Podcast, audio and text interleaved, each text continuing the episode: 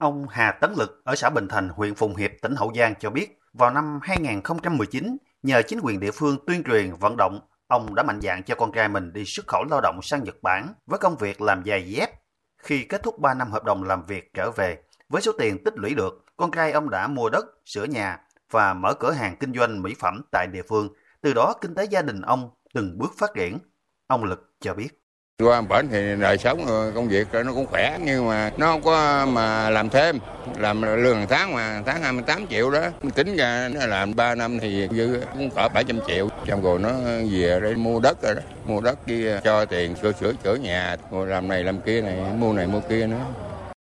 Trong thời gian qua, ấp Thạnh Mỹ B, xã Bình Thành, huyện Phụng Hiệp đã có 15 trường hợp xuất khẩu lao động sang Nhật Bản sau khi kết thúc hợp đồng làm việc trở về địa phương, phần lớn các lao động này đều có dư từ 300 đến hơn 600 triệu đồng để làm vốn phát triển kinh tế gia đình.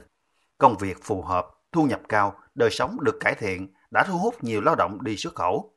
Ông Phạm Văn Bảy, bí thư kiêm trưởng ấp Thạnh Mỹ B, xã Bình Thành, huyện Phụng Hiệp cho biết để tạo điều kiện cái, cái cuộc sống của gia đình đó. Thời gian qua đó thì à, bà con xuất khẩu lao động ở Nhật là khoảng mười mấy người đi về thì ờ, thấy có ờ, chuyển hướng là kinh tế phát triển nói chung là cái đồng tiền đưa về đây nó có giá trị cho nên năm nay là ta đăng ký thêm sáu bảy người nữa Trước đây khi nói đến xuất khẩu lao động, phần lớn người dân còn ngán ngại.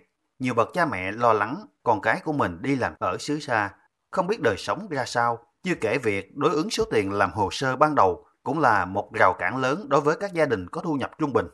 Tuy nhiên, vài năm trở lại đây, Hậu Giang đã ký kết hợp tác với các nước vùng lãnh thổ như Hàn Quốc, Nhật Bản, Đài Loan, Trung Quốc, đặt hàng lao động với công việc và mức lương phù hợp với tay nghề. Bên cạnh đó, để thực hiện tốt công tác đưa người lao động đi làm việc ở nước ngoài, Trung tâm Dịch vụ Việc làm tỉnh đã phối hợp với Ngân hàng Chính sách Xã hội chi nhánh Hậu Giang và các đơn vị liên quan tổ chức tuyên truyền về nghị quyết số 23 của Hội đồng Nhân dân tỉnh quy định chính sách hỗ trợ người lao động đi làm việc ở nước ngoài theo hợp đồng giai đoạn 2021-2025 trên địa bàn tỉnh, phối hợp với các địa phương thông tin về ngành nghề đang tuyển dụng, mức lương khi đi làm việc ở nước ngoài đến người dân, tuyên truyền về thị trường lao động ngoài nước như website, Facebook, Zalo của trung tâm, từ đó tạo điều kiện thuận lợi cho người dân trong tỉnh có nhu cầu đi làm việc ở nước ngoài. Theo Phòng Lao động, Thương binh và Xã hội huyện Phụng Hiệp, năm nay huyện Phụng Hiệp được tỉnh giao chỉ tiêu xuất khẩu 131 lao động đi các nước vùng lãnh thổ như Hàn Quốc, Nhật Bản, Đài Loan, Trung Quốc. Tính đến nay, toàn huyện đã đưa 45 lao động đi làm việc có thời hạn ở các nước này. Hiện huyện đang thực hiện nhiều giải pháp để tiếp tục đưa lao động xuất khẩu đạt chỉ tiêu được giao trong năm nay. Ông Nguyễn Văn Tính, Phó trưởng phòng Lao động Thương binh và Xã hội huyện Phụng Hiệp cho biết.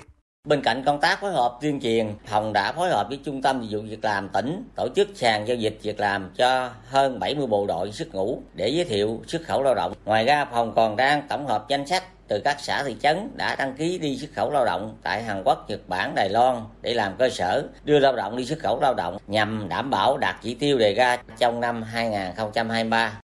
Xác định xuất khẩu lao động là chủ trương, chính sách lớn của đảng và nhà nước nhằm giải quyết việc làm, tăng nguồn thu nhập cho gia đình và góp phần giảm nghèo bền vững ở địa phương. Do đó, trong thời gian qua, Hậu Giang đã nỗ lực triển khai nhiều giải pháp để thực hiện hiệu quả công tác này. Tính từ đầu năm đến nay, Hậu Giang đã đưa 512 lao động sang các nước vùng lãnh thổ như Nhật Bản, Đài Loan, Trung Quốc, Hàn Quốc đạt gần 94% chỉ tiêu năm 2023. Theo Trung tâm Dịch vụ Việc làm tỉnh Hậu Giang, hiện nay còn hơn 300 lao động trúng tuyển các đơn hàng đang chờ xuất cảnh.